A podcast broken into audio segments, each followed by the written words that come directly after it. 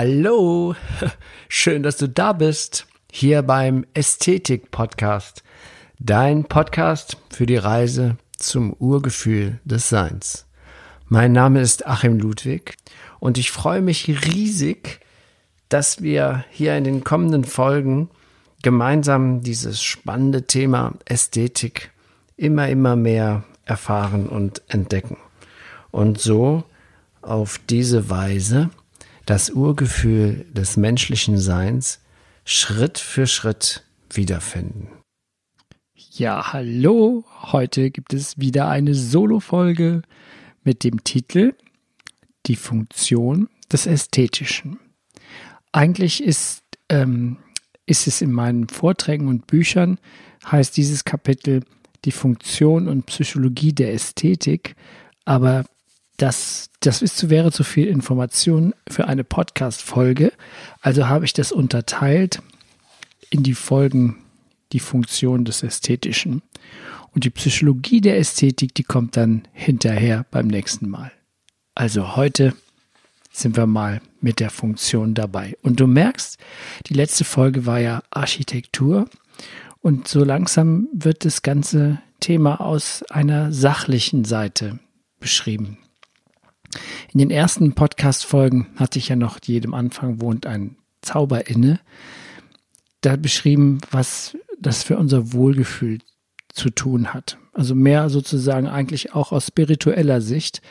Aber jetzt mit den, diesen Phasen, in diesen Folgen gehe ich mal mehr in die funktionellen Aspekt, in die Auswirkung des Ästhetischen auf unser Leben, auf unser Wohlbefinden und auch auf unsere Psyche.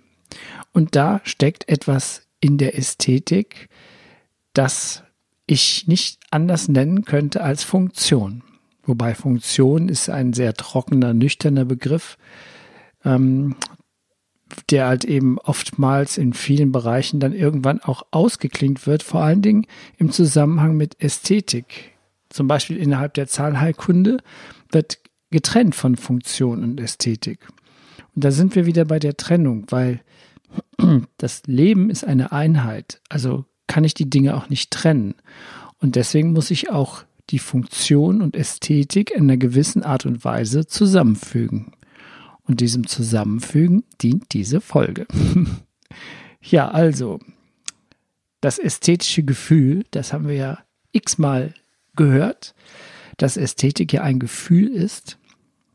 Und dieses Gefühl ist ein Bewusstseinszustand. Aber Bewusstsein lässt sich nicht erforschen, nicht nach den normalen wissenschaftlichen Kriterien. Denn unsere Sinne reichen dafür nicht aus.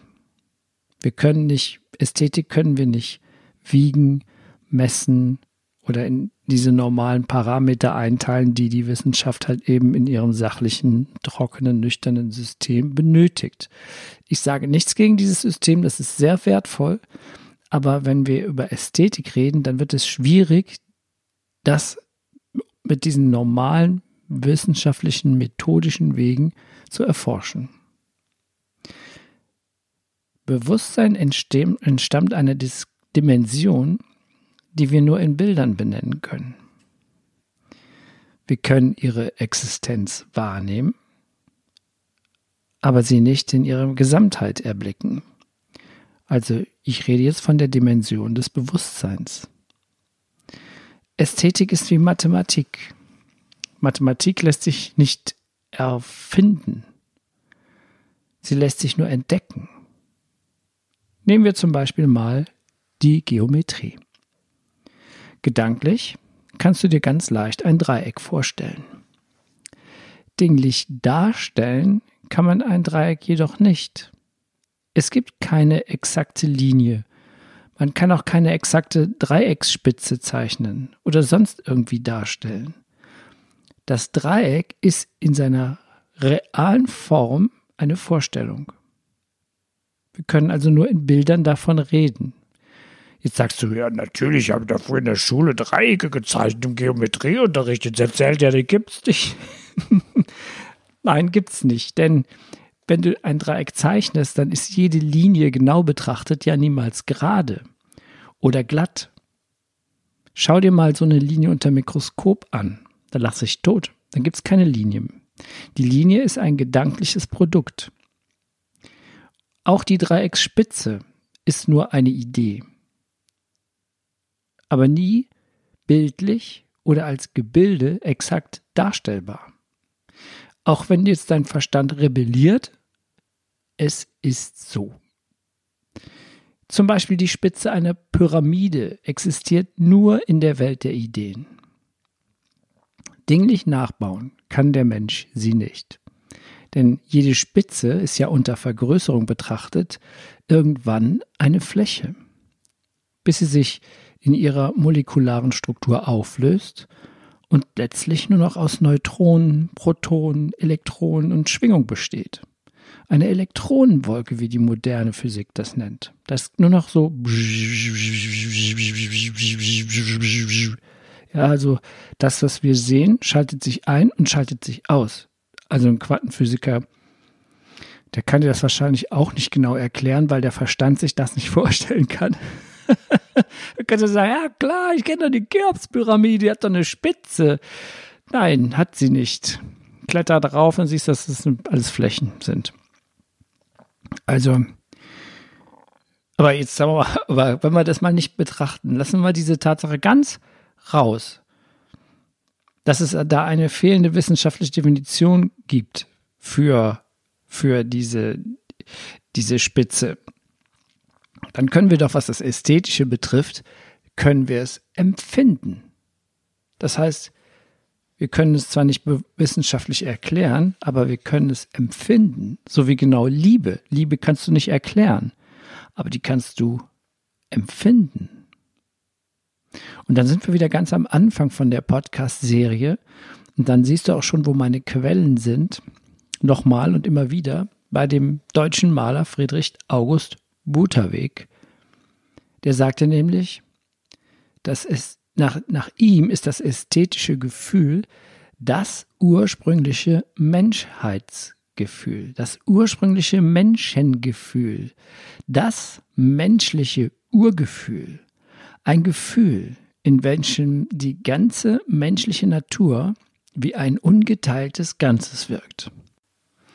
Und von Rudolf Eisler ist überliefert, Ästhetik ist, was die Seele zur wohlgeordneten Anwendung aller ihrer Grundfunktionen anregt. Hier sieht man die Schwierigkeit, Ästhetik zu erklären. Ästhetik regt die Seele zur wohlgeordneten Anwendung aller ihrer Grundfunktionen an. Was sind die Funktionen der, der Seele? da kann man drüber philosophieren, aber man kann es nicht erklären. Also Ästhetik ist ja offensichtlich von elementarer Bedeutung für unser Wohlergehen beziehungsweise glücklich sein und somit ein Baustein unserer Gesundheit.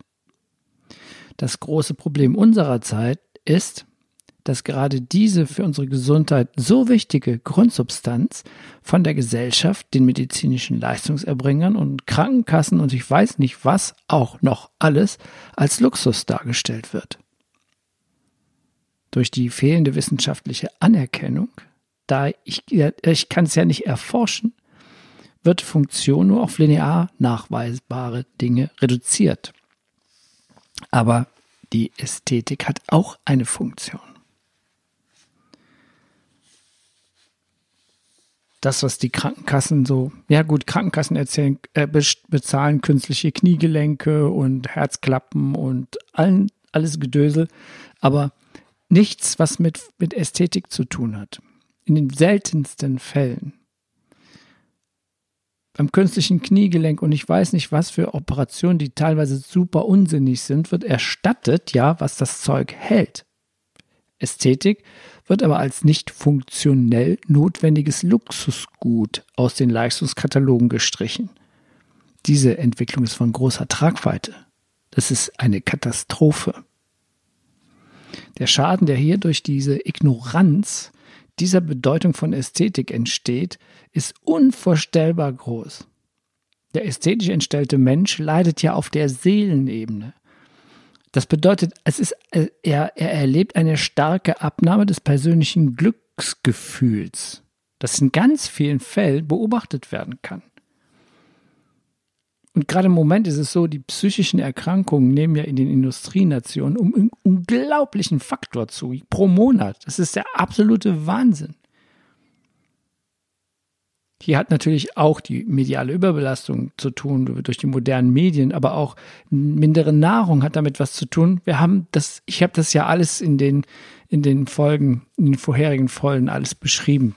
Vor allen Dingen, will ich mal, sind wichtig dabei, die sechs Werkzeuge wieder zurück in das Urgefühl der Kindheit zu gelangen.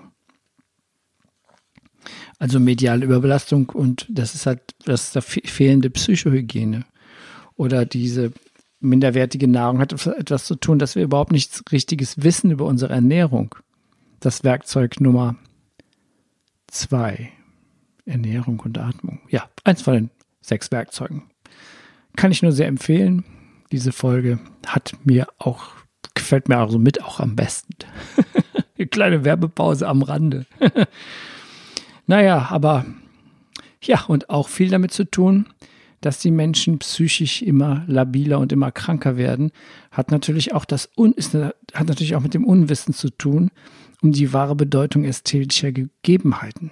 Denk mal in letzte Woche an die Folge ästhetische Architektur, was wir da mit diesen, mit diesen Cubes in unseren, in unseren Städten, was wir damit anrichten auf der e-, Seelenebene bei den Bewohnern dieser Städte.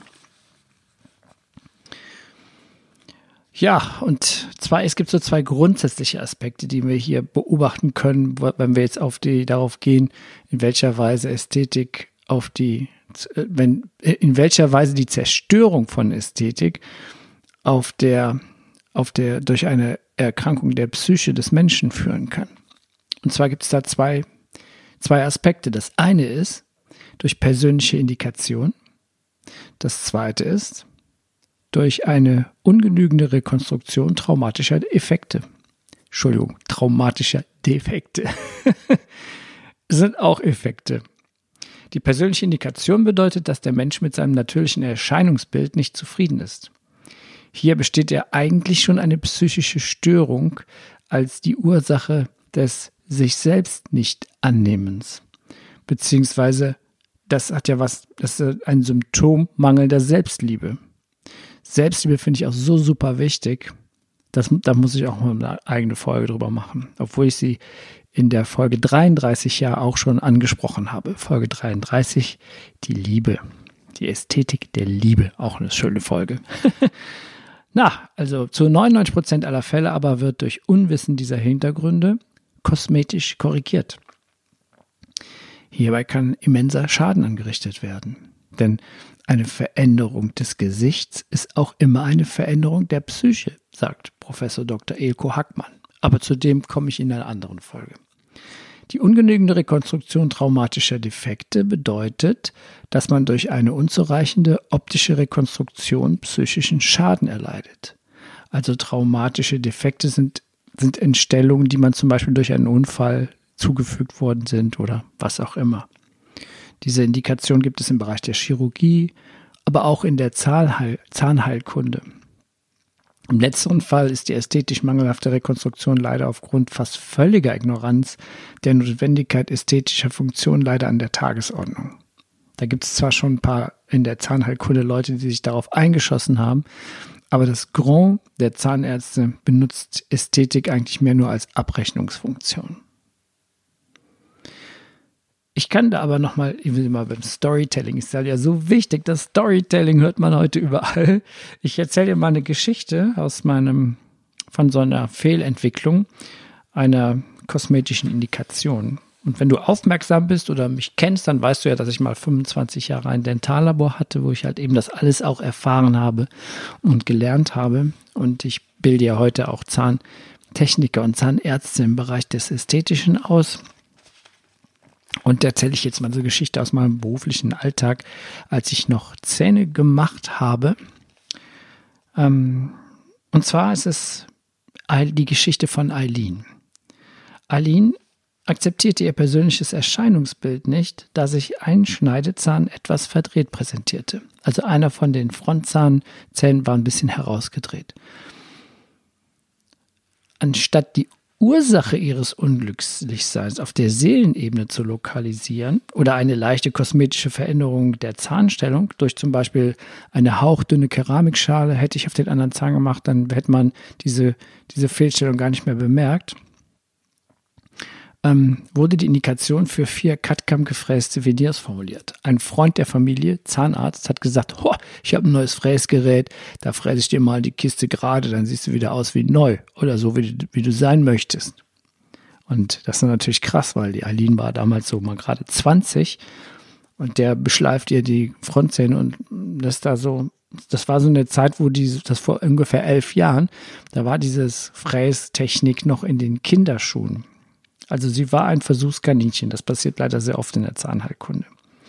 Ja, nach dieser kosmetischen Behandlung veränderte sich nicht nur das äußere Erscheinungsbild von Eileen, sondern auch ihre Psyche.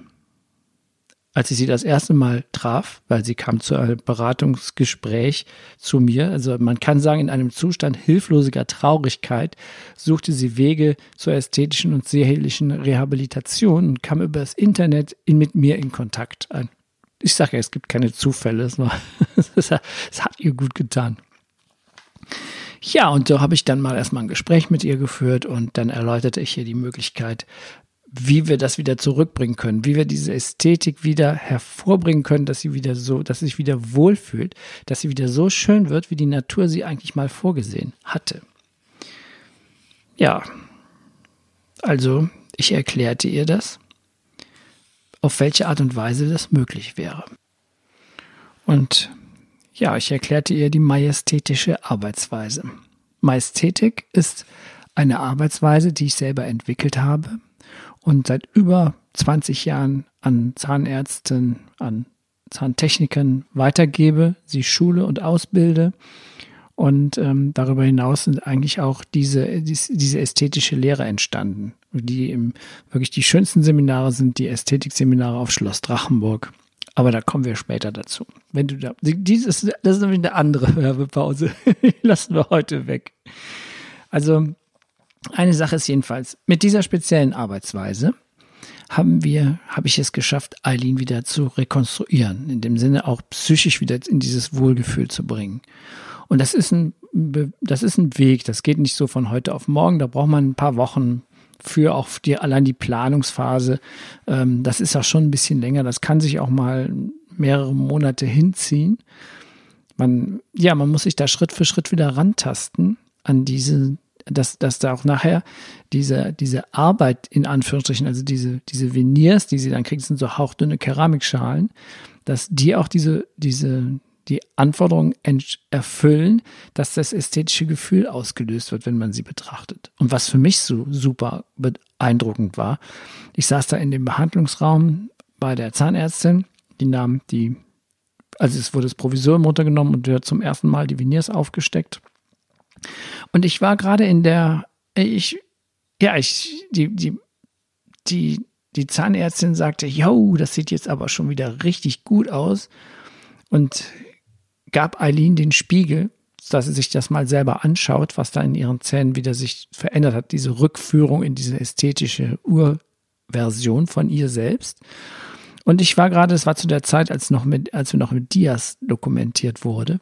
Und ich war gerade in der Hocke, in der, in dem, vor dem Behandlungsstuhl, weil ich auf meinem Protokoffer lag auf dem Boden und ich legte einen neuen Film in die Kamera ein.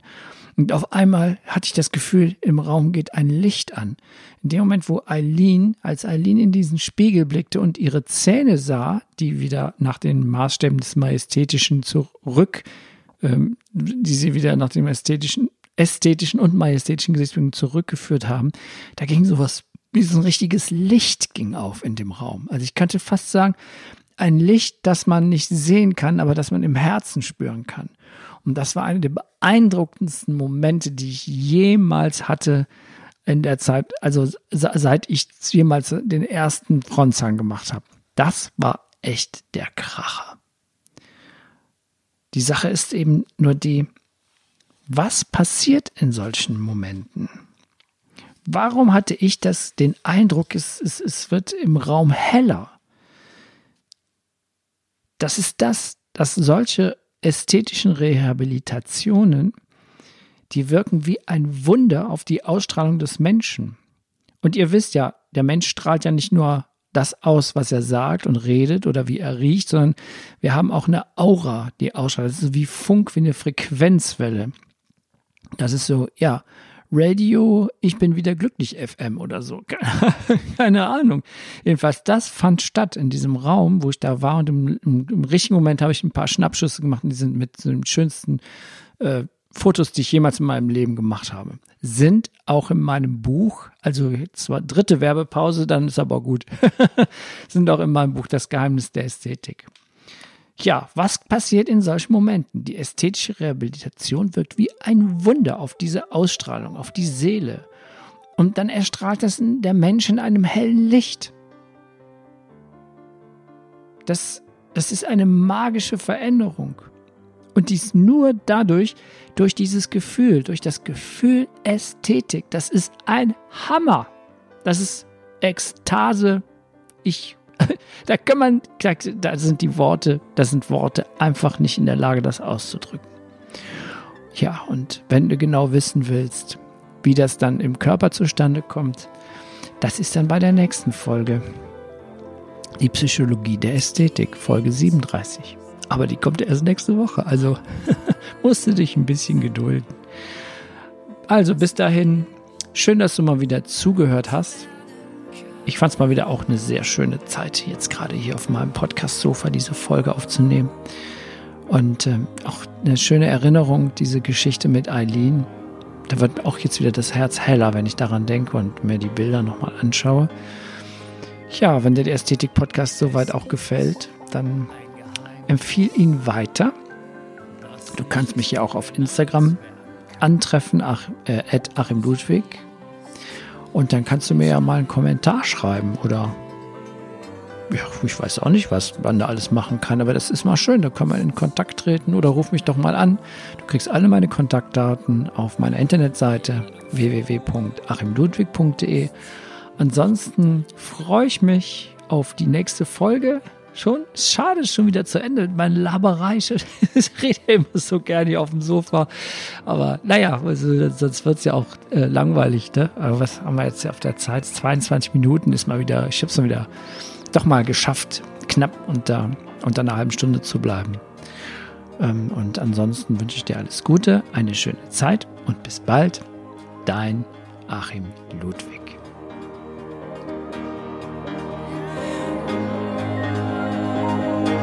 Du kannst es nicht mehr nennen. Du kannst es nicht mehr nennen. Du kannst es nicht mehr nennen.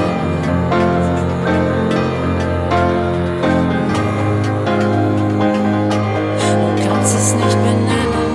Es ist das Geheimnis, das nicht benannt werden kann. Du siehst im Herzen das Wesentliche bleibt für Augen verborgen.